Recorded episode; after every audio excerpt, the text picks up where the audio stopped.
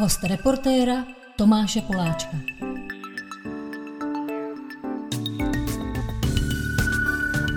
Já jsem pracoval 14 let eh, v Mladé frontě dnes a nepamatuju si, že by tam moc krát padlo 100% hodnocení na kulturních stránkách.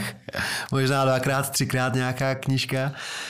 Dny jsem eh, šokovaně, ale vlastně ani ne, protože je to skvělá knížka, koukal na to, že tam můj dnešní host eh, dostal 100% za svůj nový a vlastně první román, který se jmenuje Opona, takže u nás truhlářský vítám spisovatele, dneska už můžu říct, dřív bych řekl na prvním místě eh, kreativce, kreativního ředitele reklamky. Tak já říkám spisovatele Ondřeje Jíbla. Ondřej, vítejte. Dobrý den. Dobrý den. Tak co, máte vy nějaký osobní vztah tady k Petrský čtvrti, k Petrskému náměstí, k Truhlářské ulici?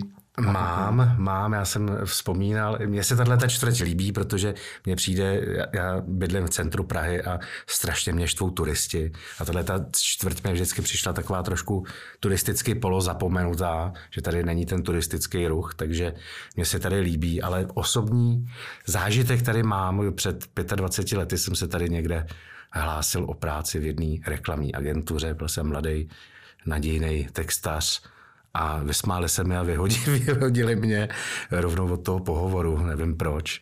Myslím, že to byl Mark BBDO tenkrát. To byly úplný počátky, takže to vám bylo kolem 20. No jasně, to jsem se přestěhoval z Trutnova do Prahy a hledal jsem práci.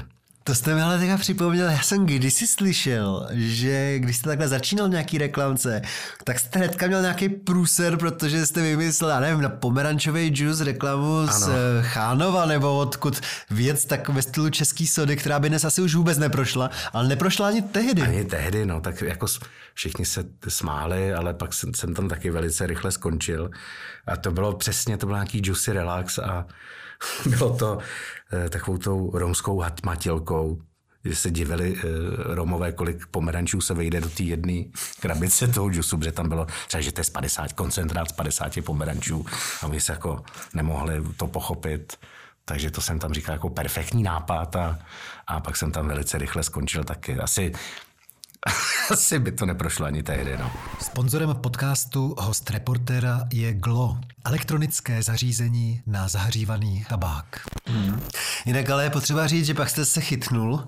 Eh, dělali jste spoustu reklam, který eh, zlidověli, že jo, primárně asi pro ten T-Mobile se všema těma Ivanama, Trojanama, Kohákama, Kotkama a tak dále. Mm-hmm. Takový ty uh, srandy. My už jsme se tady bavili před vysíláním o fotbale, protože vy jste slávista, váš, eh, váš syn hraje eh, za Duklu. Ale to, taky je to slávista, musím připomenout. To je jasný, Dukle, tak je, Dukle nikdo nefandí, tak to, to je logický. Ale vy jste se díky té své práce v reklamce setkal s Messim mm-hmm, to... a to teda uh, muselo být pro vás asi něco s tím vaším pozitivním vztahem k fotbalu. No, Takže stálo to za to?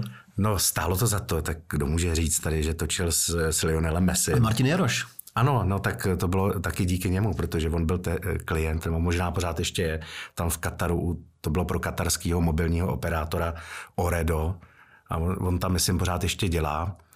A e, tak jo, takže Martin Jaroš, já, Viktor Říha, a e, ještě další kluci od nás, AD Kroučka, myslím, tak my jsme dělali s Mesim. Ale e, jako víte, jak to probíhá, když natáčíte s Mesim? No právě. Takže e, ta firma Oredo si za strašný prachy zaplatí to, že může používat Messiho, třeba plácnu, nevím, stojí to 10 milionů dolarů a mají ho na 4 hodiny za rok k dispozici. Na 4 hodiny, včetně příjezdu a odjezdu. Takže ta reklama, když se točí, tak se musí vymyslet předem a předem natočit s dvojníkem. On má, eh, nebo tehdy, když jsme to točili, tak měl svého vlastního dvojníka, který eh, hrál všechny jeho reklamy, který vypadá ze zadu stejně jako on, je stejně velký. Myslím, že hraje nějakou třetí španělskou ligu, je to fotbalista, taky levák. A to se natočí jako na nečisto s ním. A pak ty záběry, kde, eh, kde je to poznat, tak se dělají ve studiu s Messim, který je tam na čtyři hodiny. Jo, takže on přijede vždycky to natáčení Messiho, podle mě on ani neví, na co to je, jako, když to dělá, protože přijede do obrovského ateliéru někde v Barceloně, eh, tam je zelená plocha obrovská, na zemi jsou nakreslený nějaký jako značky pro kameramany a e, pro kameramana eh, s optik, jakou tam, jaký tam má mít eh, objektiv a oni mu vždycky řeknou, tady se postav a otoč hlavu takhle a usměj se. Teď na tebe letí balón a teď tam jsou třeba malí děti, se kterými on hraje fotbal, ty, ty, ty tam jsou taky v tom studiu, takže on prostě s dětma hraje fotbal a pak třeba za dva měsíce vidí až výsledek a třeba pak teprve ví, na co to je, že to není asi na holicí strojek ale, nebo na Pepsi, ale že to je pro nějakého mobilního operátora.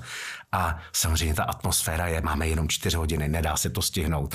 Je to strašně jako napínavý. Všichni se bojí, pak se objeví jako kolona nějakých uh, Land Roverů, uh, čtyřech, v jednom z nich sedí Messi, kolem něj jako horda manažerů, nikdo na, na něj nesmí mluvit. Je zakázáno focení, takže jsem si fotil jako na tajňáka, čekal jsem ještě vyhodit z toho Aťasu. A a on, on se nebaví s dospělejma. Takový Michael Jackson. On se baví prostě s dětma. On jako, já nevím, jestli ho to nebaví, nebo ale eh, prostě kolem něj je taková jako nepří, neviditelná, nepřístupná zeď. A takže akorát režisér mu říká pokyny a když třeba náš art direktor chtěl, aby třeba se zopakoval záběr, tak, tak to bylo skoro jako nemyslitelný, že by jako Lionel něco musel zopakovat znova. Takže to bylo jako strašný napětí. No jo, ale já si dovedu představit, že tehdy, já nevím, kolik bylo vašemu synovi, ale byl ve věku, kdy určitě vám kladl na srdce, že musíte přivízt podpis, takže to je nemožný přivízt klukovi domů podpis. Bylo to nemožný, jako podpisy na dresy, ty, ty dostali jenom ty katarský šejkové, který tam samozřejmě byli taky. A, a i oni jako kolem mě chodili po špičkách, kolem toho Messi, ale pak jim se podepsal pro jejich děti.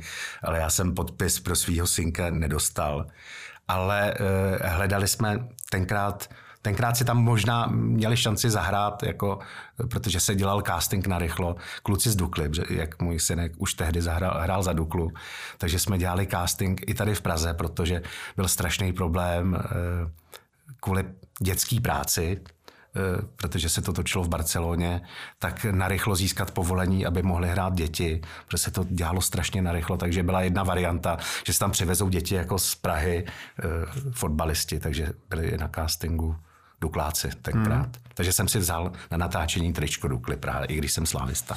Takový to starý duklácký triko. Takže mám slavnou fotku. Nakonec jsme se s ním vyfotili. Hezký. Takže mám fotku tady Dukla Praha a Messi. No, takže se vrátíme k tomu vašemu uh, životu.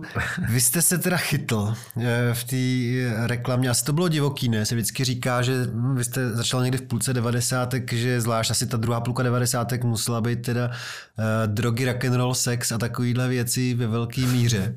Drogy nevím, to, to bych tady asi ne, nerozebíral a to asi, jestli se marihuana, marihuana dá to asi ne, jako, no, tak dneska asi ne, ale uh, bylo to perfektní, bylo to skvělé. Tak člověk je, samozřejmě ty vzpomínky se mění že jo, v mozku, mm-hmm. takže jsou zidealizovaný, ale byl to krásný takový svobodný život eh, a mám pocit, že byla prostě větší sranda, než je teď v té práci. A myslíte, že dokážeme objektivně posoudit to, co se říká, že tehdy doopravdy byla mnohem větší svoboda, třeba i co se týče té tý kreativy, i, že jste si mohli dovolit v rámci reklamy víc než dnes? Určitě, jako byla, prostě hlavně byla větší zábava.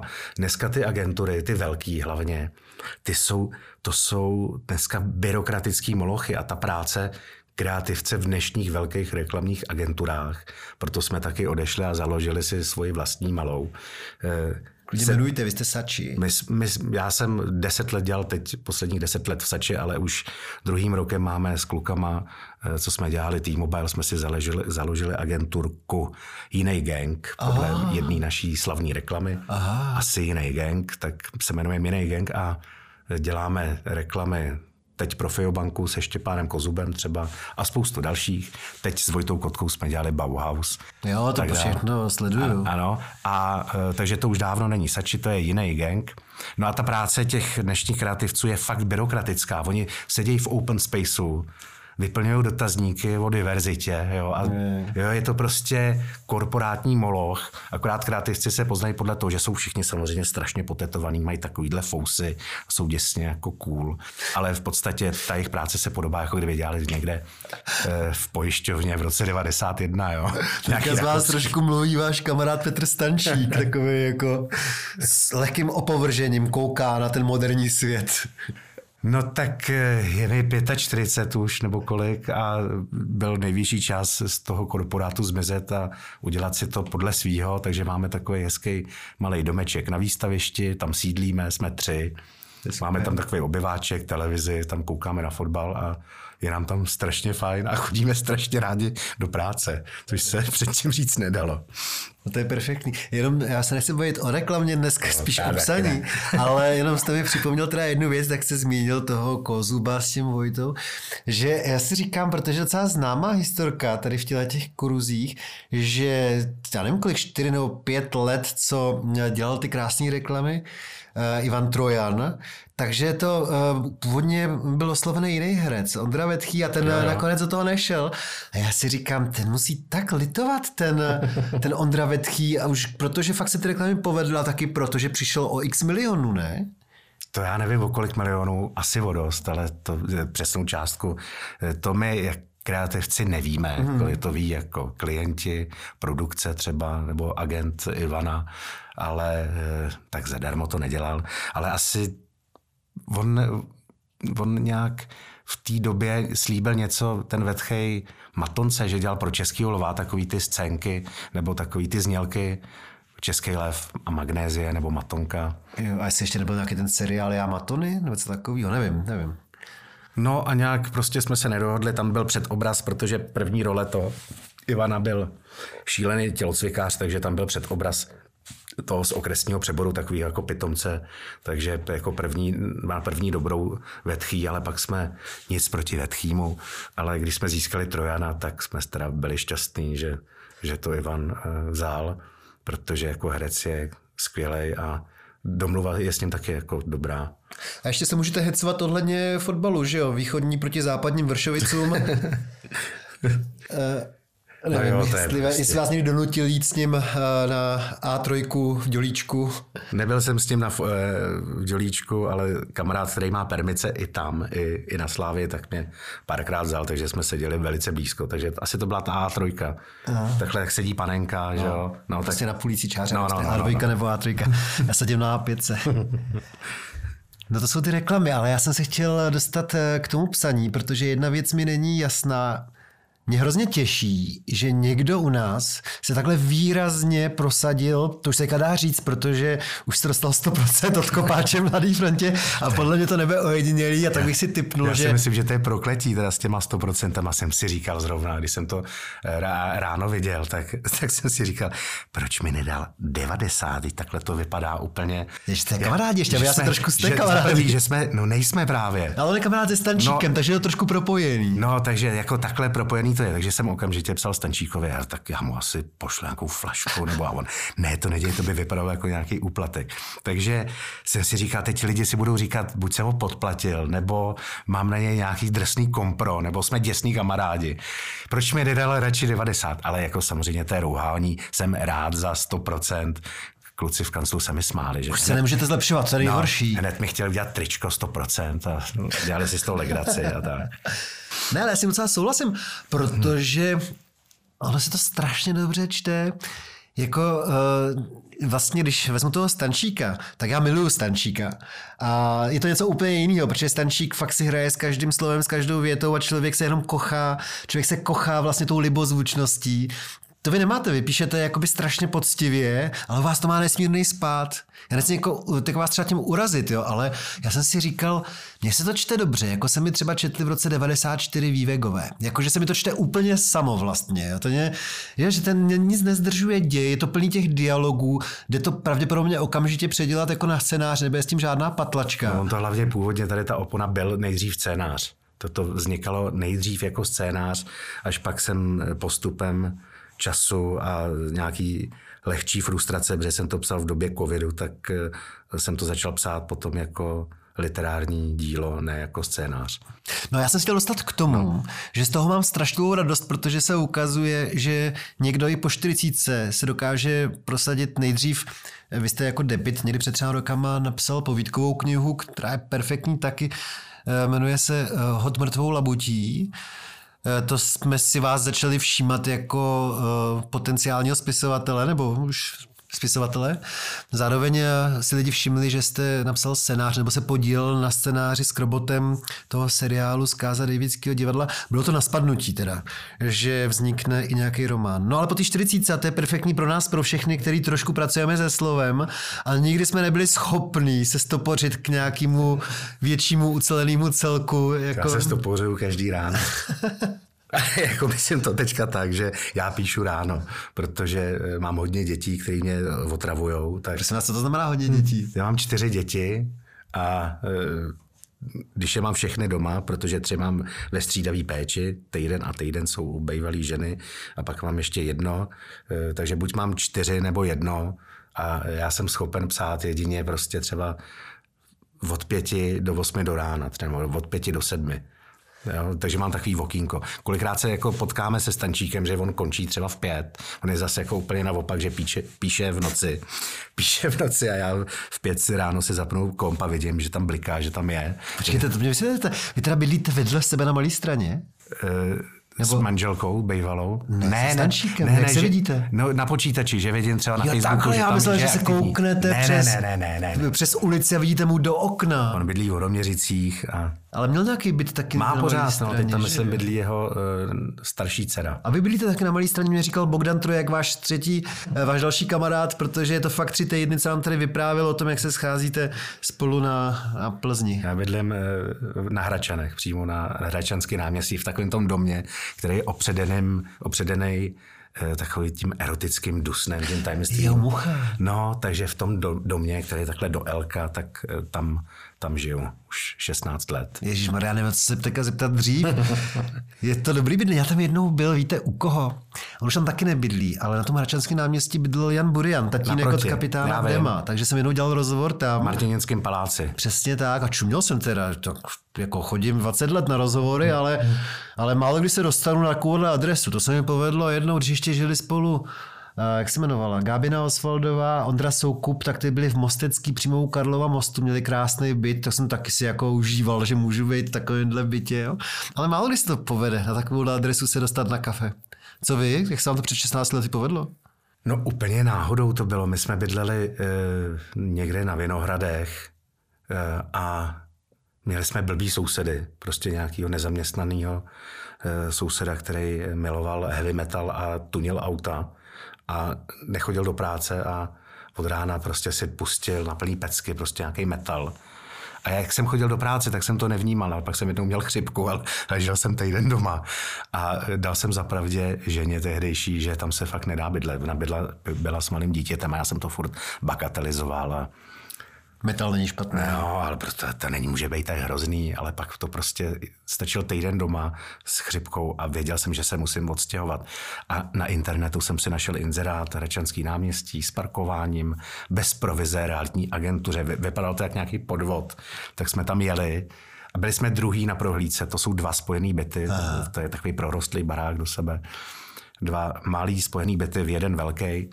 A byli jsme druhý. Před náma byla, myslím, někdo, kdo si to rozmýšlel a po nás šla uh, zpěvačka z Om Square, ta Charlotte. Charlie Van. No, nebo ta Charlie Van, já ji neznám, ale eh, tehdejší žena ji znala, takže jsme se, jsme se potkali a já jsem mi rovnou řekl, ani tam nechoďte vůbec. A okamžitě jsme vyplatili zálohu a vlastně za týden jsme se stěhovali.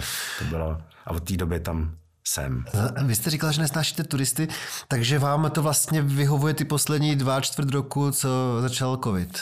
No to jako v tomhle ohledu maximálně, ale eh, oni na těch Hračanech nikdy moc nebyli. Oni tam, oni tam jsou jako přes den a pak jako stečou dolů sem na staré město nebo na malou stranu. A na těch Hračanech od pěti už byl vždycky klid, od pěti odpoledne už tam byl jako chcí pes v podstatě. Takže tam byl takový klídeček.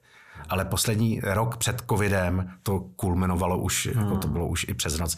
Ono nejvíc, myslím, že tu Prahu dorazily ty Airbnb byty. Hmm. To je jako jednu ránu dostal zásah eh, tím, že z poloviny bytů se staly hotely a teď z těch druhých Eh, bytů se staly vlastně nelegální hotely z toho Airbnb a jo. to dorazilo i k nám na Hračany a to je fakt strašný. To Překračovat ty kolobrndy, to úplně nenávidím. Hmm, to jste no. mi připomněl ještě jednoho člověka, který má krásnou adresu tady v Kozí, bydlí Janek Ledecký a ten vždycky tak byl smutný z těch, eh, z těch bytů vlastně, že tak mu jako kazej to bydlení tam no. na tom starém městě. Ale jak to je takový promodlný samozřejmě, protože naproti vám Uh, tam jsou bosí karmelitky byly, kteří tam měli tu mumii jeptišky mm. vlastně. To mě vždycky fascinovalo, že takové věci jsou možné, že spousta lidí tam prochází nejsou. kolem toho. Oni už tam nejsou, oni se přestěhovali na sever od Prahy, ale nevím, jestli jeptišku už si odvezli s sebou, nebo tam v kostele pořád v rohu sedí. Ta... To nevím, už jsem tam dlouho nebyl, ale uh, myslím, že si asi museli odvízt. Asi jo, asi jo. Na kousek, že jo, jsou zase kapucíni v Loretě a tak dále. Ty tam jsou pořád. Já tam mám svůj první zážitek a vlastně novinářský. Jsem byl ve Scoutu v roce 90 a Měli jsme tam nějakou akci pro Olgu Havlovou na tom Hračanském náměstí, ale s kamarádem Trunečkou jsme vběhli do arcibiskupského paláce, že jako uděláme rozhovor s kardinálem Františkem Tomáškem. A nevím, jestli jsme to neplete, ale podle mě umíral, protože byl slabý jako moucha a ležel v posteli a oni nás za něm pustili a on nám asi pět minut vyprávěl něco, jak mu umíral tatínek, když mu bylo devět a tak. A my jsme to fakt jako vydali ve školním časopise Kalypso. Tak to, to začalo moji kariéru, protože... Kalypso? Kalypso se jmenoval pátý třídy náš časopis na základní škole Janošikova. Můj syn, myslím, chodí do nějakého oddílu Kalypso tam na... A pak jsem šel od, nevím, 12 let později na fakultu žurnalistiky na zkoušky a byl jsem úplně dutej a měl jsem málo jako těch bodů a tak. A maminka toho Trunečky tam učila, tam učí dodnes paní Trunečková a říkala nějak, Tomáši, připsal jsi tam, že už máš praxi, že jsi měl školní časopis Kalypso a já, že ne, za to mi dali 20 dalších bodů a nějak jsem se dostal na tu žurnalistiku. Jo. A já jsem se tam, myslím, hlásil a nedostal jsem se na žurnalistiku. No jo, a já jsem zase od vás slyšel, že jste se nakonec dostal přece na nějakou školu, jo, na, jsem... na sociologii nebo něco, ale k tomu mám taky tam vtipnou vzpomínku, někde jste vyprávěl, že vlastně jste dokonce se dokopal k nějaký seminárce a jste si zvolil ale výborný téma té seminárky. No jo, to, to, to, to mě teďka úplně vytanulo na mysli a to, to jsem se prostě dostal na tu sociologii, jsem si myslel, že to bude dobrý, ale to je tak strašná škola, tak strašná škola, tak strašný obor, který chrlí podivní lidi, ale eh, já jsem se tam, já jsem tehdy už pracoval, takže jsem vlastně chodil na denní studium, ale zároveň jsem chodil normálně do práce, takže se to samozřejmě nedalo stíhat. Ale užil jsem si i půl roku někde na koleji, na jak je větrník, tak tam někde, tam jsou dva, že větrník a ještě je... Já nevím, já jsem bydlel tady v Praze. No, takže... takže tam jsem jako, jsem pustil byt, protože jsem si chtěl užít to studentské bydlení, ale eh, No to byla nějaká seminárka a fakt jsem, si, fakt jsem testoval, jestli, si, jestli poznají, že si s tou dělám jako legraci. Hmm. A to bylo, jak jsem to nazval nějak... Eh, já vím, vliv, já vím, já si vzpomenu. No, vliv eh, konzumace alkoholických nápojů na formování a uh, formování a politických názorů a Ale ještě kde? preference. V Žižkovské, Žižkovské hospodě. hospodě u vystřeleného voka. to je fascinující téma, to je fantastický téma. A teď jsem tam přišel, jako, že to bude samostatný výzkum, jako ten v Marečku, teda v Vrece do hrobu. A s kamenou tváří to tam jako nějaký asistent vzal, jakože hm, zajímavé. Tak jsem si říkal, ježíš, teď tam budu tak jako chodil jsem tam každý den, tak jsem si pak něco vymyslel, něco jsem tam jako nadrtil do počítače, normálně jsem to odevzdal a oni si to normálně vzali, tak to mi přesvědčilo, že to asi že jestli to takhle dělá každý, tak nechci být sociolog. to je přece úplně bezvadný, bezvadný nápad, takováhle práce.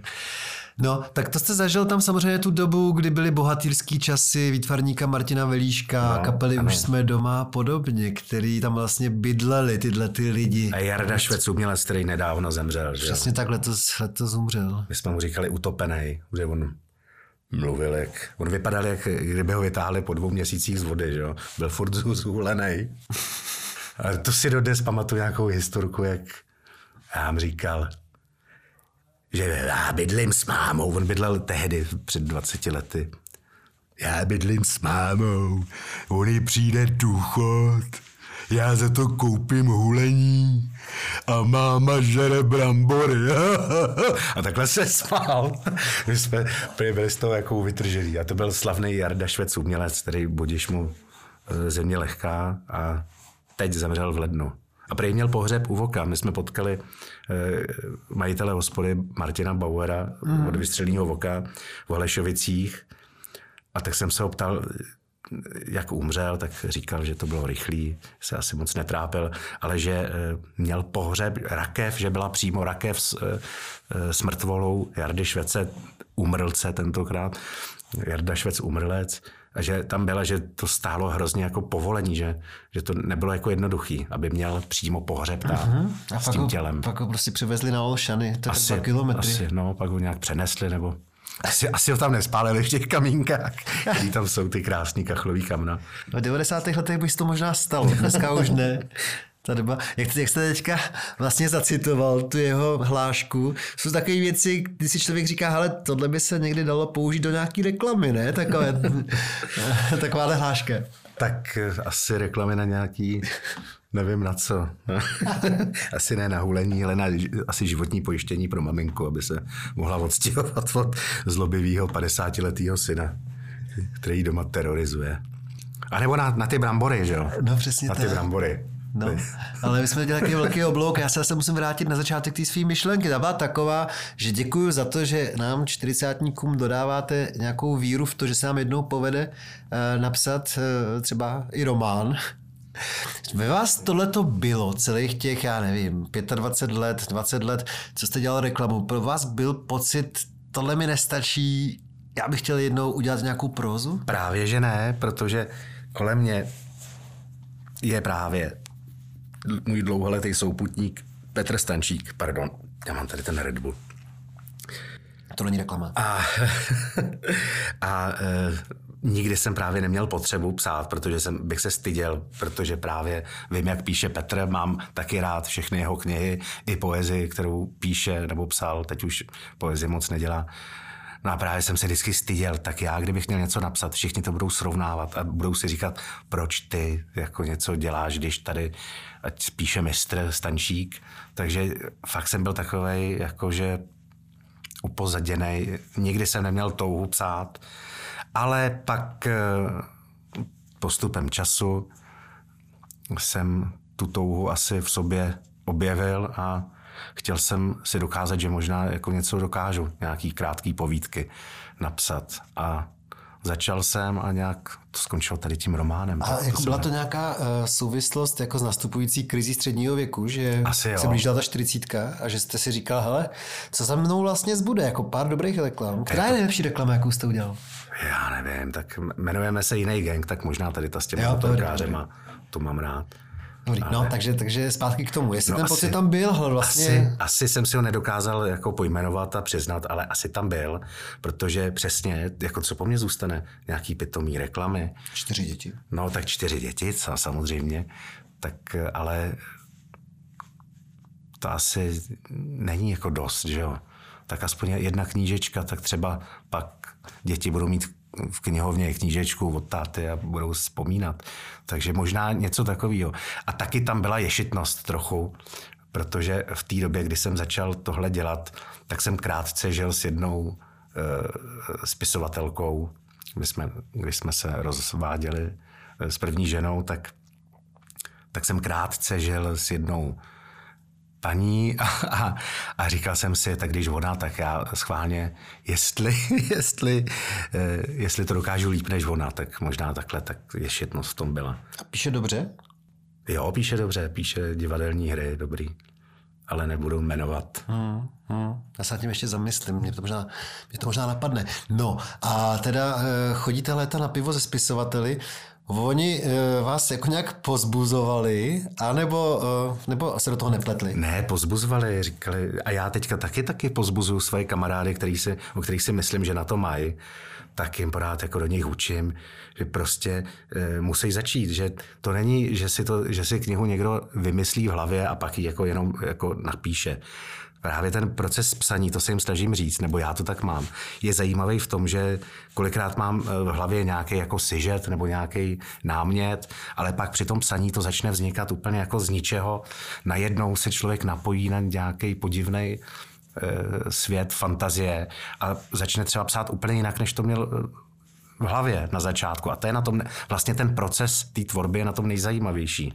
Že kolikrát, já to mám velice často, že mám třeba nějakou postavu, kterou eh, nejdřív je jasně logicky, ta musí být záporná, protože mi vede tady v tom seriálu tady k těm, eh, tady k těm věcem, ale jak to začnu psát, tak si ji třeba zamiluju a začnu to jako měnit a najednou je to kladná postava, najednou eh, najednou ji mám rád a najednou celý to musím překopat kvůli ní, protože se začnu soustředit na ní a zapomenu na nějakou třeba jinou, co jsem měl původně vymyšlenou. Ale kdybych si neset na zadek a nezačal to psát, tak to nikdy neudělám. To v hlavě jenom takhle nejde, ale nějak při tom psaní mě napadají spoustu dalších asociací a věcí. Takže to je nejdůležitější, začít, jako sednout si, začít něco, něco psát. Protože námětů je jako každý, každý má námět nějaký, námětů je spousta, ale vysedět z toho něco jako smysluplného, to je prostě, eh, nechci říct umění, to ne, ale to je, to je ten základ. Vysedět to a napsat to. Ty vaše texty se čtou snadno. Oni vypadají, že vznikají lehce, což samozřejmě já vím, že nic neznamená, protože všichni se snažíme, aby ty naše texty působily lehce a často je zatím teda strašná dřina. Nevím teda, jestli, jestli někdy uh, trpíte u toho a nesete si to na zádech jako těžký kříž, tu tvorbu. No trpím, tady u té opony jsem hodně trpěl, protože jak jsem říkal na začátku, to byl původně scénář a námět mi přines Jirka Strach, kterýmu je ta eh, kniha věnovaná. My jsme spolu dělali na jedné pohádce, asi můžu říct Anděl Páně 3, která pořád visí ve vzduchu. On eh, si mě po té zkáze Davidského divadla našel, že by se mu líbilo, kdybych s ním dělal Anděla Páně 3, tak jsme začali tvořit. Eh, máme, myslím, docela pěkný námět, ale během té tvorby už jsme z toho byli unavený z těch čertů a srandiček a ono taky to není nevyčerpatelný, ty, ty forky z toho nebe s těma svatýma. Když já vždycky pak jsem na nějakou přišel a on, jo, to už bylo v jedničce, eh, což on to má v hlavě samozřejmě líp. Takže během toho, téhle tvorby, kdy, která spočívala v tom, že jsme spolu chodili tam na kafe, on bydlí někde na letný, tak tam do jeho oblíbené kavárny.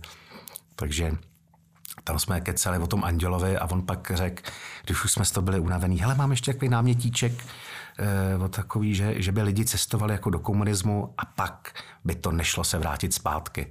To by byla jako pointa. A mě, se, mě to strašně chytlo a říkal jsem, ale já to cítím tam, že tam je vlastně teprve začátek toho příběhu, že to má být o tom, jak nedostanou tu výjezdní doložku, dostanou se tam do nějaký pasti a nemůžou vlastně zpátky ven a musí, uh, musí tam žít v těch falešných 50. letech vlastně najednou doopravdy. Do té doby to byla dovolená taková hra, hra na 50. léta, o tom je ta kniha, že to není cestování v čase jako z sci-fi, ale že existuje nějaká cestovní agentura, která má postavený městečko někde na východě, na Ukrajině nebo v Bělorusku, o to se, to, o to se tam hraje, neví se přesně kde a vozí tam bohatý lidi, kteří si chtějí užít jako eh, padesátky nabušených akcí, kdybych měl mluvit jako reklamním jazykem. A odvezou tam právě tady eh, toho eh, Josefa s manželkou a s jeho dcerou. To je vlastně ten důvod, proč tam jedou, protože on zjistí, že ta jeho dcera vlastně nenávidí eh, kapitalismus. kapitalismus a ten jeho svět, vlastně, který on vybudoval, tak když se jakoby náhodou dozví, že existuje tady ta možnost, tak ji tam vezme, aby jí ukázal, eh, za co ona, ta Luisa, bojuje. A pak se nedostanou zpátky dál, nebudu prozrazovat, jsou v pasti a tam to pro mě začíná to největší drama. Takže jak říkám, ten námět je skvělý, je od Jirky, ale námětů je spousta a je potřeba to napsat. Takže jsem začal psát eh, scénář, napsal jsem velice rychle první díl, druhý díl. A pak začal ten covid, nebo do toho začal covid. A najednou jsem měl pocit naprostý jako marnosti, že to všechno dělám zbytečně, všechno se zastavilo, nikdo to nechtěl. Eh, Jirka v tu dobu měl taky asi doma nějaký trable zdravotní s rodičema, tak eh, vlastně to ani nečet, teď mi nic neposílal, žádný jako Zpětnou vazbu. Zpětnou vazbu, kterou já jsem potřeboval, protože že pak stačí přesně uh, vytáhnout jednu postavu a celý se to zhroutí, protože je to seriál. Takže takže takový pocit marnosti. Takže jsem to vzdál a začal jsem psát úplně něco jiného. Začal jsem psát takové jako, řekl jsem si, něco pro sebe. Začal jsem psát takový příběh o elfovi, teďka nemám na mysli od Tolkiena, takový ty elfy s těma špičatýma ušima, ale o elfovi, eh, takovým tom, co hlídá tu pravdu na tom internetu, takový ten, jak udává ty lidi a škodí jim, takový jako, eh, ale po 50 letech, když už má Alzheimera a umírá a pomocí drog jeho pravnuk ho dostává do vzpomínek, takže takový hrozný úlet, tam jsem se jako ulít, protože mě začalo štvát, jak, jak prostě ty elfové cenzurují ten internet a začal jsem si připadat tak nějakým jako... Hmm, takový majitelé pravdy. Majitelé pravdy, který prostě oni určují, co je pravda, co ne. Takže půl roku jsem psal tohle a pak jsem se zase zpátky chtěl vrátit k té oponě, napsat třetí díl, protože smlouva byla na tři díly. A než jsem psal, napsal třetí díl, tak jsem dal číst ženě, eh, současný Lence, ten scénář, jestli si jí to vlastně bude líbit. A ona to přečetla jedním dechem a říkala, tak to napiš jako knížku, teď to je dobrý. A já, prosím tě, to budu psát knížku, scénář, proč bych to dělal. Ale pak jsem se potřeboval zase znovu vpravit do těch postav, tak jsem si chtěl udělat takový jako sižet, co tam je vlastně za postavy, jaký jsou motivace, co a kam. A začal jsem to přepisovat a najednou jsem zjistil, že píšu už román, tak jsem dal eh, producentce a Jirkovi vědět, hele, tak já to teďka napíšu jako knížku, místo třetího dílu, až to dokončím, tak z toho pak zase zpětně udělám třetí díl a pak vám to pošlu hotový. A začalo mě to zase po půl roce strašně bavit, ale už jako knížka. A začalo to bobtnat a bobtnat a pak jsem zjistil, když jsem z toho psal zase ten třetí díl, že tři díly je málo, že to musí mít minimálně čtyři. A tak eh, to, to se čtvrtý díl už jsem jim nenapsal, napsal jsem jim tři a teď jsem řekl, hele, buď to skončí jinak, nebudou tam hrát roli ty holuby a zakončím to úplně jinak, anebo to skončí a posledních 50 stran jsem už jim posílal jenom jako, jako tu knihu. A s nakladatelem jsme vykoupili práva aspoň na vydání knihy zpátky z české televize, aby jsme to mohli vydat. A teď si říkám, Dostalo to 100%, no tak. tak se to Počkáme zase si ještě vrát. na druhou recenzi. No, tak, ale je dobrý, že, že eh, ta první recenze... Počkáme si na Slomka třeba. Ježíš Maria. No, ale ta první recenze nasměruje ty, ty, ty další, si myslím. Takže Protože já si myslím, že ty recenze to mají taky těžký. Ty dostanou jako haldu knih. Kolikrát jako se jim to třeba ani nem, nemusí chtít číst a teď co o tom furt psát. Že Co si povídat, ale možná moc prozrazujeme tady uh, posluchačům. Prostě Radim Kopáč je váš vrstevník, člověk, který k vám určitě chová obrovský sympatie. Ta knížka se povedla takový mix. Připomeňme ještě, udělejme reklamu znovu Stančíkovi, že Stančík ve spolupráci s Radimem Kopáčem spolu napsali knihu Průvodce uh, pražskýma tradičníma hospodama, kterou doporučuji každému milovníku piva, což jste mimo jiné i vy, samozřejmě. Jsem, mám rád. No, takže teďka jsem z toho trošku zmatený, čili počítá se s variantou, že eh, kniha vyšla a pravděpodobně sklidí velký úspěch, ale zároveň se už pracuje i na tom televizním my, zpracování. Bude to, ano, ale to seriál. asi teď jiní producenti se četli knihu, líbí se jim to a teď... Eh, takže film.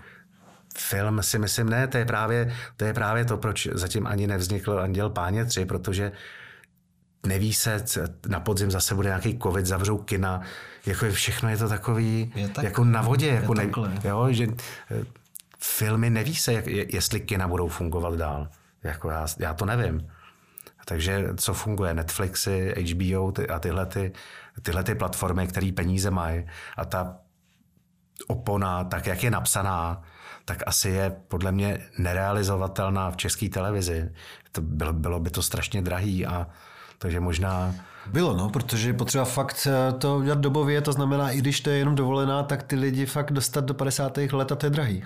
To je drahý, no a takže tam jsou dvě roviny, že současnost a ty 50. léta a ta současnost taky jako není jednoduchý. Například hlavní hrdina musí vybourat s letadílkem a tak. Přesně tak, jo, tak jako e, ano, jo, můžete, můžete to vyřešit jako scénárista, že přijde sekretářka a řekne, tak nám v Tokiu se nabourala, eh, auto se nabouralo v Tokiu, v Los Angeles, v New Yorku a taky v Dubaji. A nebo to chcete vidět, že jo? Chcete vidět prostě to drama, jak jede někde. Ano, musíte samořídící auta, ano. který hrajou důležitou roli. To hraje důležitou roli, takže, takže prostě eh, na to musí být peníze, takže se musí dohodnout producenti mezi sebou. A taky neříkám, že ten scénář měl třeba tři, tři čtyři verze. Mm.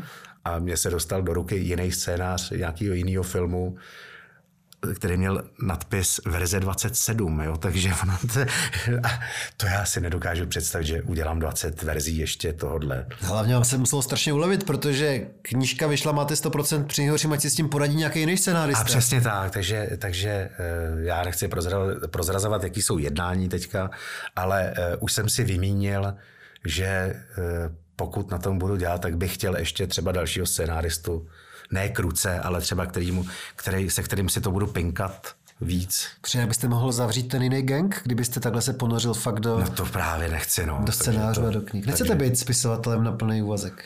Je to dobrý jako koníček, ale na plný úvazek to asi je málo lidí, kdo se tady tím uživí, takže to nejde.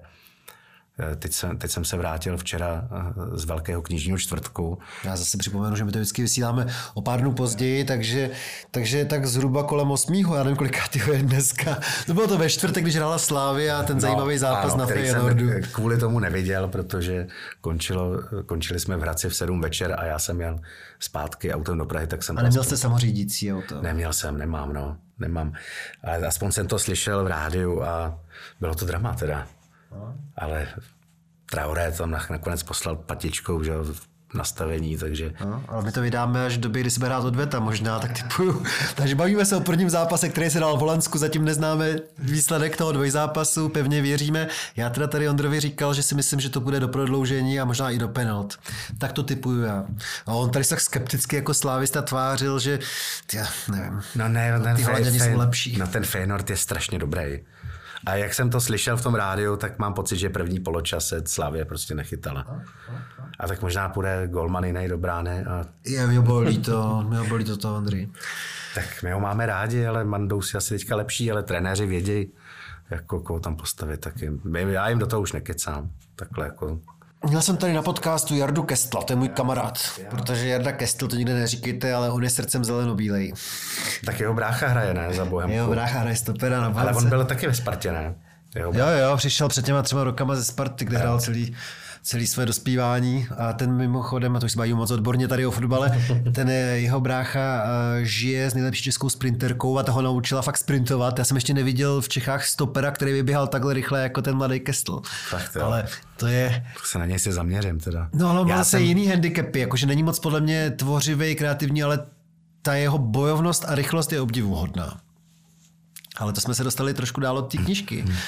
A já nevím, jestli jste nechtěl ještě něco doříct, ale jestli ne, tak já se vrátím k tomu, co jste už jako naznačil tady posluchačům, čili že tam poměrně podstatný je ten střed generací, úspěšný podnikatel uh, něco velkého má pocit vybudoval a zbohatl a zařídil svý rodině perfektní život, ale najednou vidí, že jeho pubertální nebo dospívající dcera jde proti němu a nenávidí kapitalismus prostě a uh, považuje ho za třídního nepřítele v podstatě svého mm-hmm. otce. A teďka nevím, jestli tohle téma tak leželo v žaludku uh, Jirkovi Strachovi, anebo vám, kdo to zažil, kdo z vás to zažil se svým potomkem? Eh, já teda mám, eh, myslím, že Jirka nemá děti, ale já mám. Ale já jsem to nezažil zatím. Možná ten druhý syn, možná bude mít takový názory brzo, ale je mu 16 a teďka s tím tříská puberta. Ale e, jinak tohle v rodině my nemáme, ale to je takový obecný problém, že Tadle, tady to, jak, jak se ty mladí otáčejí proti, proti starým. Teď, je to, teď to zažívám taky, že když jsem si dovolil říct v nějakém rozhovoru, že mám pocit, a rád bych se mýlil, ještě jsem byl opatrný, že mladí už nemají takový smysl pro humor jako dřív. Jsme mývali my, že se berou děsně vážně. My jsme se vážně opravdu nebrali, my jsme se smáli. Tak jsem dostal takový kotel jako na, na těch sociálních sítích od těch mladých, takový to zalez dětku, OK, boomer, bláboli, bla, bla. Hmm, ale já s vámi souhlasím.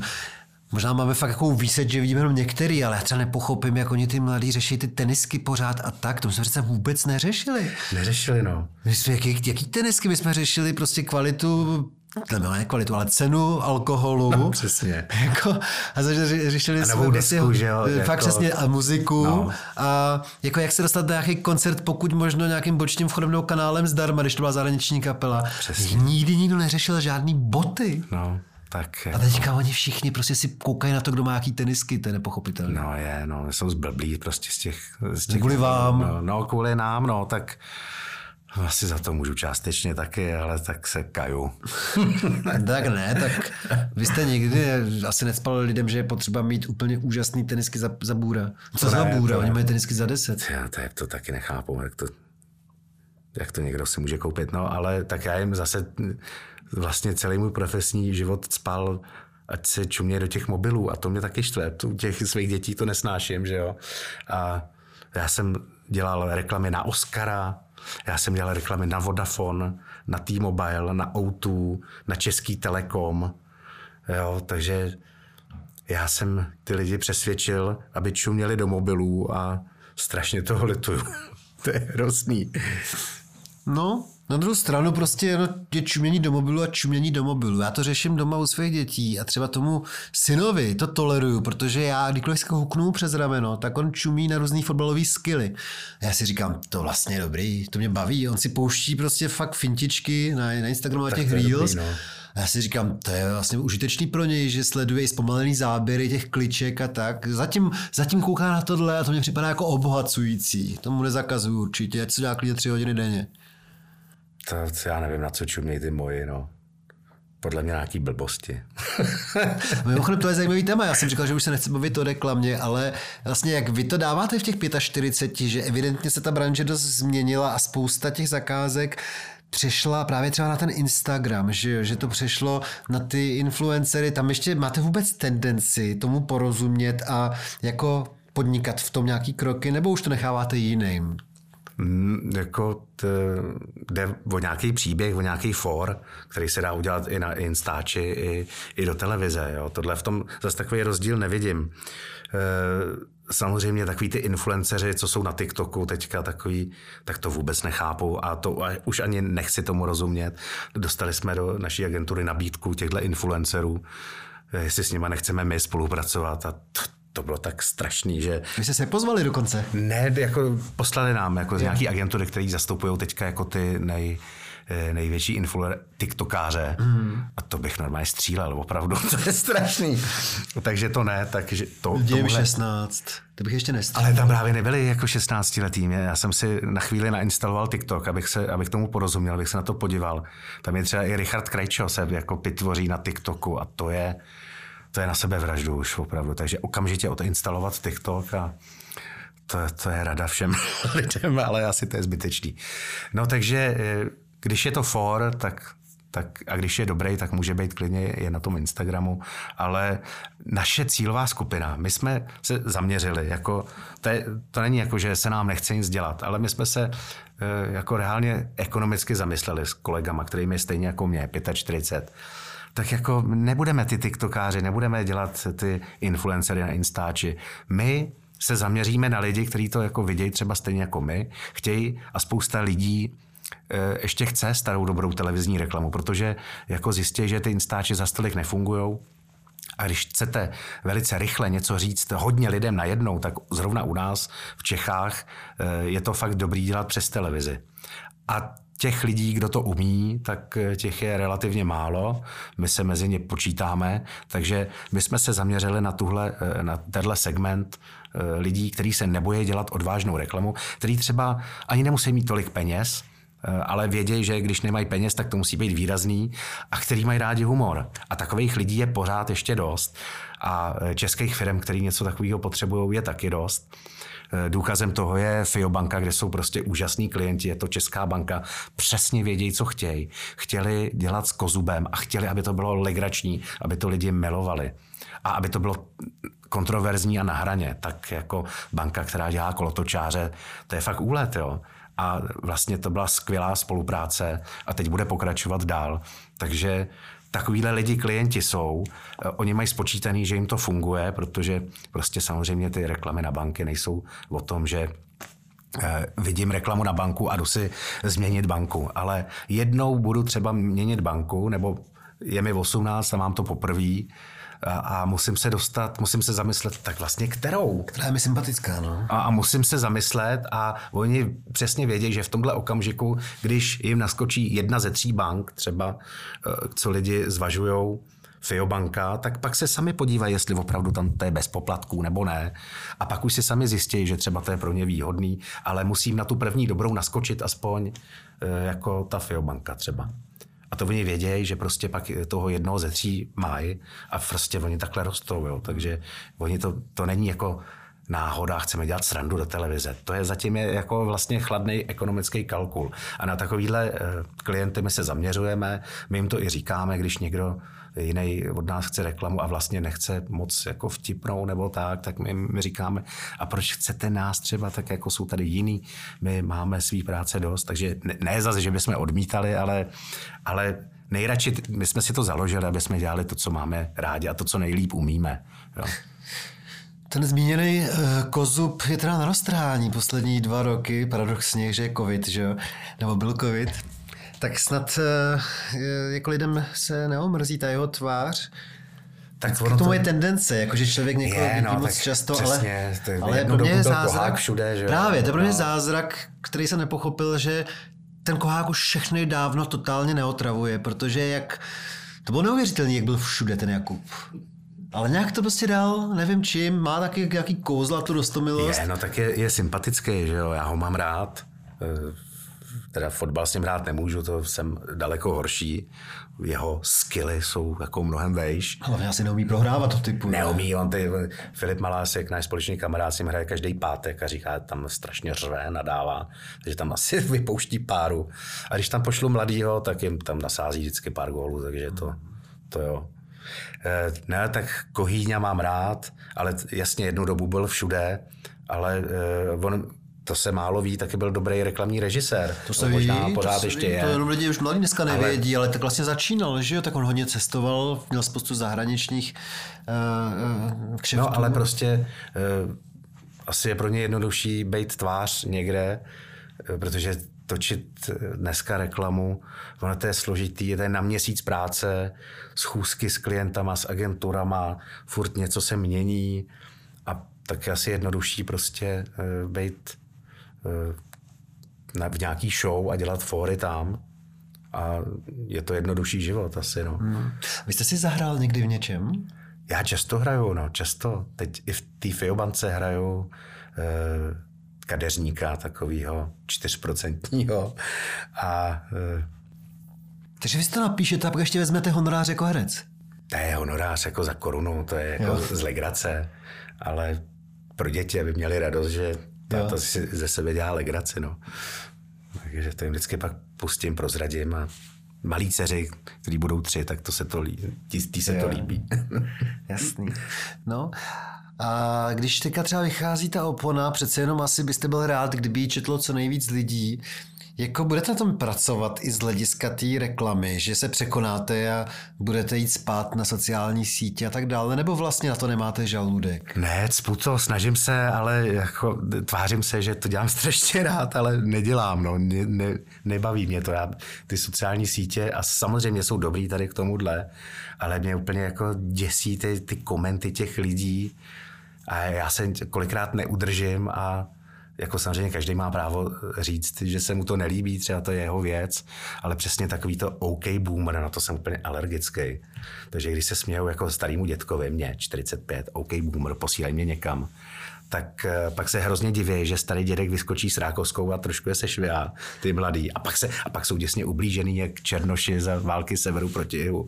To je šílený. No tak. Tam totiž taky musí dělat s mírou, nebo aspoň já mám ten pocit, mně se upřímně strašně líbil ten poslední román Jardy Dudiše. A možná to je moje chyba, že ho fakt sleduju třeba na Instagramu a tak. Vlastně, když jsem viděl asi už 30. fotku, kde má selfie v jídelním voze s tou knížkou, jsem si říkal, tyjo, to už na mě trošku moc, to už je kontraproduktivní sebepropagace té krásné knihy. Jo. Ale ono, ono, asi tolik lidí takhle ho třeba nesleduje, nebo jo, nevím, to je to možný, že to je tím, že ho prostě, No, to je tím, že ho sledujete, jinak prostě k lidem se to nedostane tak často, no. Takže se to asi musí dělat a taky taky prostě, taky tak jsem si i sám zaplatil nějakou, jakože za 500, že tam také listuju knihou. Dal jsem to na Facebook, tak, tak uvidíme, no. Tak no, nebojte, ta kniha bude mít úspěch, protože ono se to rozkřikne, že se to čte eh, výborně. Tak uvidíme, já bych byl rád samozřejmě, tak nepíšu to, nerad píšu do zdi, nejse, nechci mít očkrtnuto, mám tady jako román. Hlavně jako páče by se to líbilo. Tak to je co, co na to řekl Stančík, když to ho zmiňujeme pořád? Hele, já jsem to samozřejmě posílal, ale znáte to, spisovatel nerad čte, eh, protože sám píše a nemá jako čas číst. Takže to trvalo několik měsíců, než si to přečet a pak mě překvapilo, že sa, tak jsem to konečně dočet a musím ti to pochválit. Lepšíš se. Takže to mě potěšilo, že to dočetl. A Bogdan to taky čet. Bogdan Trojak. Bogdan Trojak, můj kamarád, vinař. Ještě máte nějakého spisovatele v té partě? Teď, teď si nespomenu. Asi, asi ne. Teď, jestli jsem na někoho zapomněl, tak se mu omlouvám, ale my jsme taková trojka. Stančík, Bogdan a já že by tam ještě No a v ostatní třeba Martin Šmít, no ten furt se tváří, že chce něco napsat, ale furt je línej. Jarda Schovanec, ten taky by mohl začít už. Takže já je trošku ukazuji jim směr, že to jde. No, křest už byl, křest se povedl? Křest se poved. Minule, já jsem se bál strašně to. Já jsem to chtěl mít v jeden den jako ten velký knižní čtvrtek, abych to měl za sebou. A bál jsem se, že nikdo nepřijde, protože jsem to srovnával vnitřně s tím prvním křtem, který se konal v Davidském divadle v kavárně. Četl tam Mirek Krobot a přišel Ivan Trojan a celý to bylo jako takový, že tam přišlo hodně lidí, protože chtěli vidět ty herce a protože ta jedna povídka se týká Davidského mm, divadla, takže to bylo logický. Bylo tam strašně jako lidí a prodalo se, to mi říkal uh, nakladatel uh, Rainer, ty, ty, ty jsi tady na tom křtu prodal 80 knížek, to jsem ještě nezažil. Uh, normálně se prodá tak 4, 5 nebo maximálně 10. Takže tam to šlo jak teplý žemle na krámě. Takže jsem si říkal, no a teď žádný Davidský divadlo tam není, eh, teď nikdo nepřijde a tak hlavně maminka a tatínek, aby měli radost, že eh, nedělali synáčka zbytečně. Takže ty eh, jako Hujerovi přijeli ale pak jsem si říkal, že nikdo nepřijde, ale nakonec tam bylo jako spousta lidí a měl jsem z toho radost. A přesně po dvou letech toho zmaru s tím covidem jsem konečně se už nějak uvolnil. Fakt jsem měl úplně jako radost, takový jako štěstí. To ze mě spadlo, je to za mnou a strašně jsem si to užil. Měli jsme tam strašně dobrý pivo, sedmý schod. Hmm. A vypili jsme celý sud a bylo to perfektní. A pak den předtím slavil Bogdan narozeniny, takže začal ještě nakonec otvírat nějaké svoje archivy, svoje vlastní víno. Hmm. Takže to bylo hrozně příjemný. Bogdan Trojak, vinař, má vynikající víno. Po minulém podcastu mě věnoval tři flašky a já jsem něco tak dobrýho dlouho nepil. Ondro, já vám moc krát poděkuji za tuhle tu první část. Ještě dáme 5-10 minut druhé části, která bude uzavřená pro lidi, kteří nás podporují na Patreonu. Dobře. Děkuju. Naschledanou. you